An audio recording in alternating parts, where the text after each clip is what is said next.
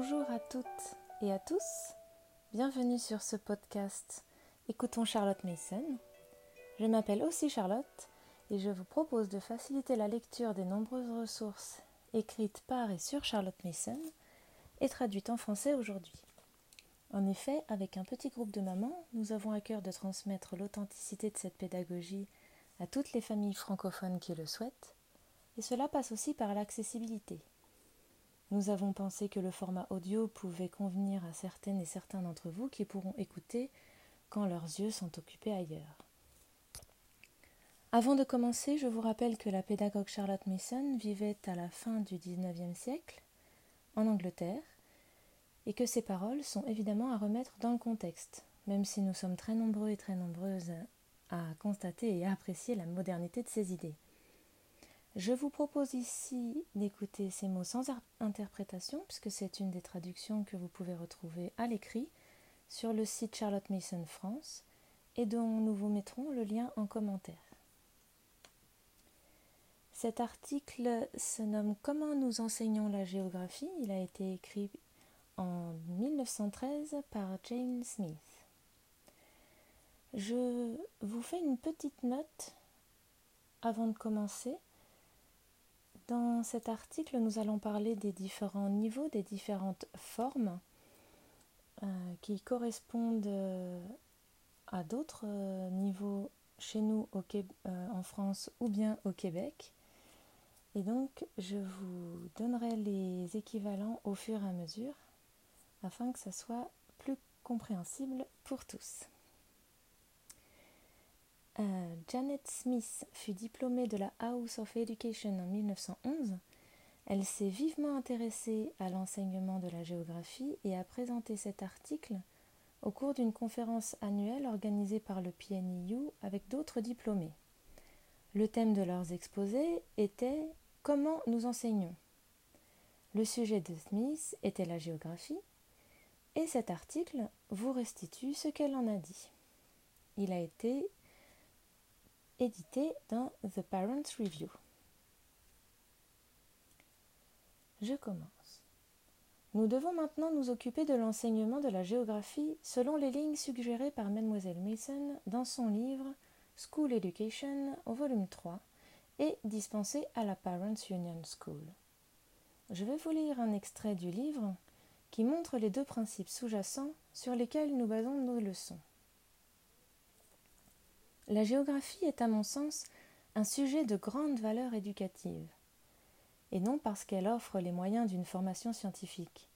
La valeur particulière de la géographie réside dans son aptitude à nourrir l'esprit avec des idées et à fournir à l'imagination des images. C'est là que réside la valeur éducative de la géographie. Il sera donc examiné comme ci-dessus les deux principes qui sont que l'esprit doit se nourrir d'idées vivantes et que l'imagination doit être pourvue d'images. À ceci, nous pouvons ajouter un troisième. Cette géographie doit toujours être associée à l'expérience. Afin de réaliser notre premier principe, nous devons nous assurer que l'enfant a les meilleurs et les plus intéressants livres sur le sujet qui peuvent être achetés.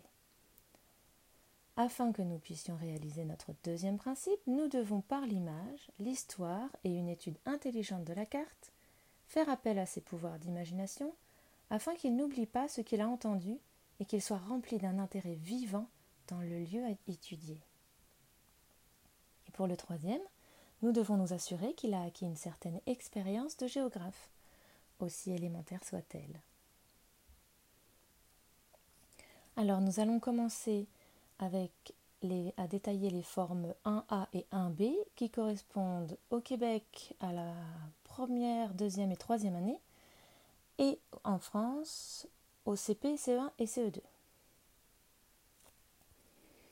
Tout d'abord, nous allons considérer la géographie apprise dans les formes 1A et 1B de la Parents Union School où l'âge des enfants varie entre 6 et 9 ans.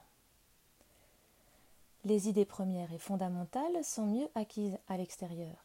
L'enfant prend conscience de la signification de la distance en comptant les pas qu'il doit faire pour atteindre différents objets. il trouvera qu'un chemin de jardin mesure peut-être dix pas, tandis que l'autre fait quatorze, que dans le parc il faut douze pas pour atteindre le chêne, à partir du bout de la clôture, alors qu'il ne faut que cinq pas pour atteindre le platane. Cela l'intéresse, et il est prêt à apprécier le sens de la distance comme le montrent les lignes de latitude lorsque vient le temps de l'enseigner. Il est également prêt à comprendre la nécessité de trouver une direction, ce qui devrait constituer sa prochaine leçon.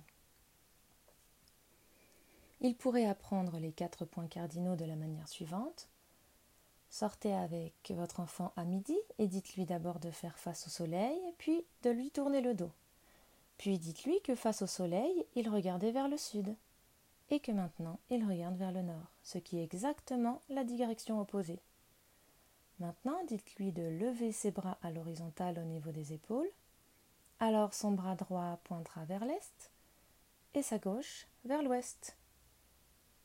Il pourrait alors prendre quatre piquets et les mettre dans le sol à des distances égales pour indiquer les quatre points cardinaux en attachant un morceau de ficelle du piquet nord au piquet sud et un autre morceau du piquet est au piquet ouest, faisant ainsi une boussole au sol, à l'aide duquel il pourra dire la direction des différents objets dans le jardin.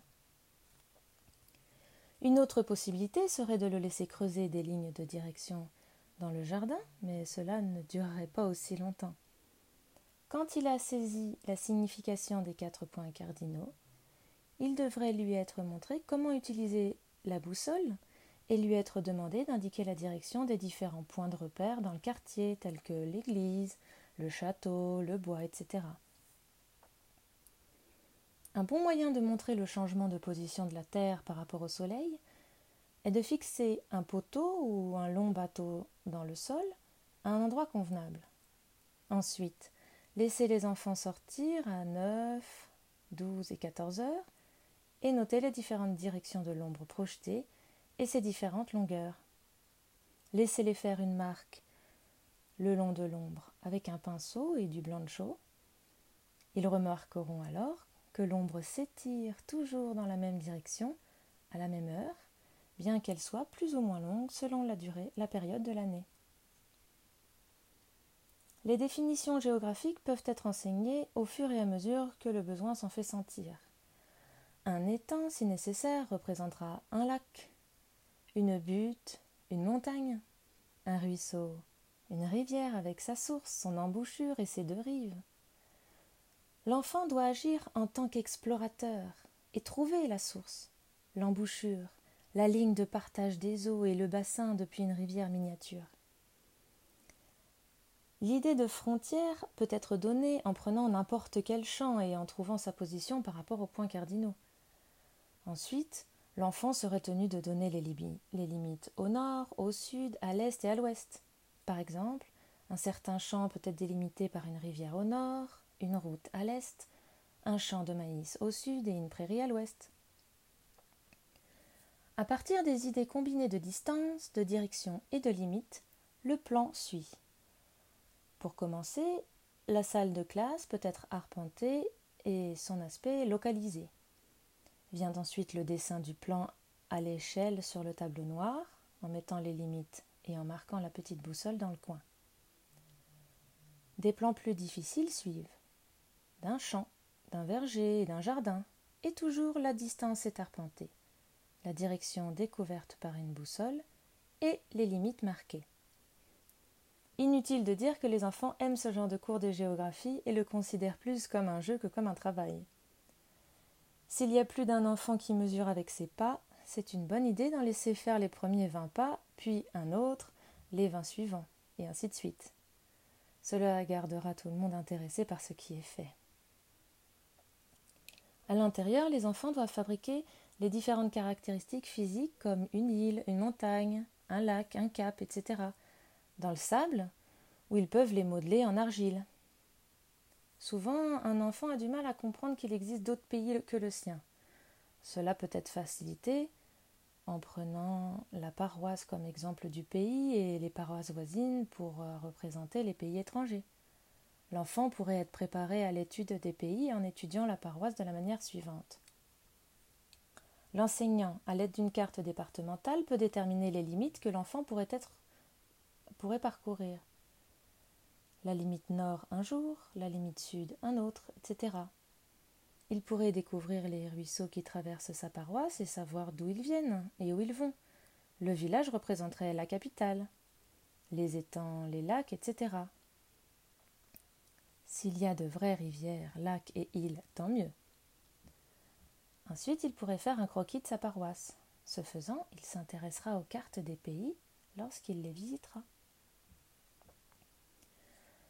Après lui avoir donné l'idée qu'il y a d'autres pays que le nôtre, l'enseignant devra lui montrer la carte du monde et certains pays devraient lui être signalés et des histoires racontées à leur sujet. The World at Home est un très bon livre à utiliser à cette fin, car il regorge d'histoires intéressantes sur tous les pays. Une fois par semaine, une leçon est donnée sur un endroit intéressant dont on parle dans les journaux ou que les parents de l'enfant ont visité. L'enfant apprend où se trouve cet endroit et comment vous y arriverez depuis la Grande-Bretagne. Il apprend l'intérêt particulier qui est attaché et, à l'aide de cartes postales illustrées et de bonnes descriptions, il est capable d'imaginer à quoi cela ressemble. Suit ensuite un croquis approximatif montrant où il se trouve, etc. Les livres utilisés dans ces classes sont The World at Home et The Humbleside Geography Reader, book numéro 1. Je rajoute une petite note. Charlotte Mason a écrit, pour être utilisée dans ses écoles, une série de 5 volumes de géographie intitulé donc The Humbleside Geography Books. Le premier, Géographie élémentaire, est traduit en français par euh, Maeva sur son site maevadance.com et il est disponible gratuitement. Le deuxième se nomme L'Empire britannique et les grandes divisions du globe. Le troisième, Les pays d'Angleterre. Le quatrième, les pays d'Europe, leurs paysages et leurs peuples.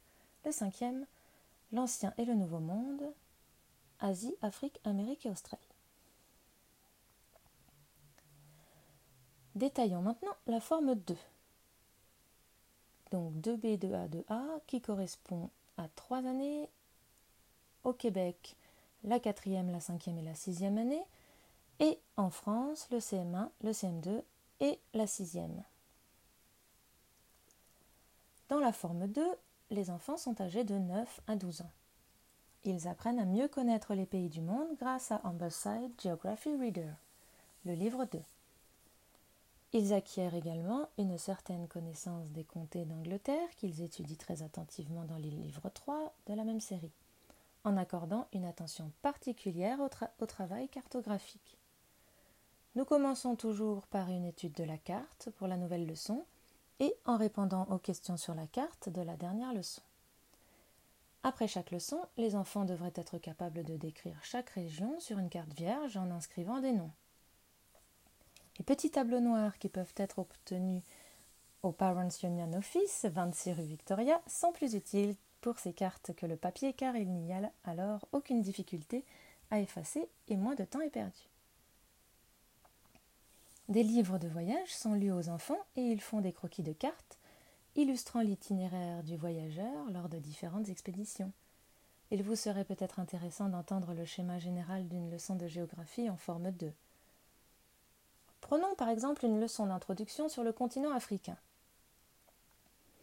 Tout d'abord, les enfants regardent la carte et donnent la, position de l'Afrique par rapport au reste du monde. Les frontières, la forme, les caractéristiques physiques, les divisions et les principaux centres de sa population. L'enseignant procède ensuite à dessiner auprès des enfants le paysage auquel ils s'attendent, à partir de leur étude de la carte, pour trouver dans les différentes parties du continent quel serait le climat, quels seraient les produits et les industries, et quelles seraient leurs caractéristiques. Ensuite, laissez les enfants lire la leçon donnée dans Ambleside Geography, après quoi ils raconteraient à la fois ce qu'ils ont recueilli sur la carte et ce qu'ils ont lu.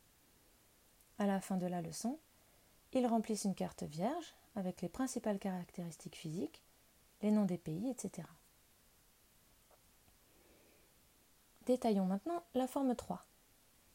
Sur deux ans, qui correspond au secondaire 1 et 2 au Québec, à la cinquième et à la quatrième en France. Les enfants de la forme 3, dont les âges varient de 12 à 14 ans, étudient l'Europe très attentivement, pays par pays, dans le livre 4, et acquièrent également une certaine connaissance des autres continents dans le livre 5. Comme dans la forme 2, ils apprennent la nouvelle carte au début de la leçon et remplissent la carte vierge par la suite.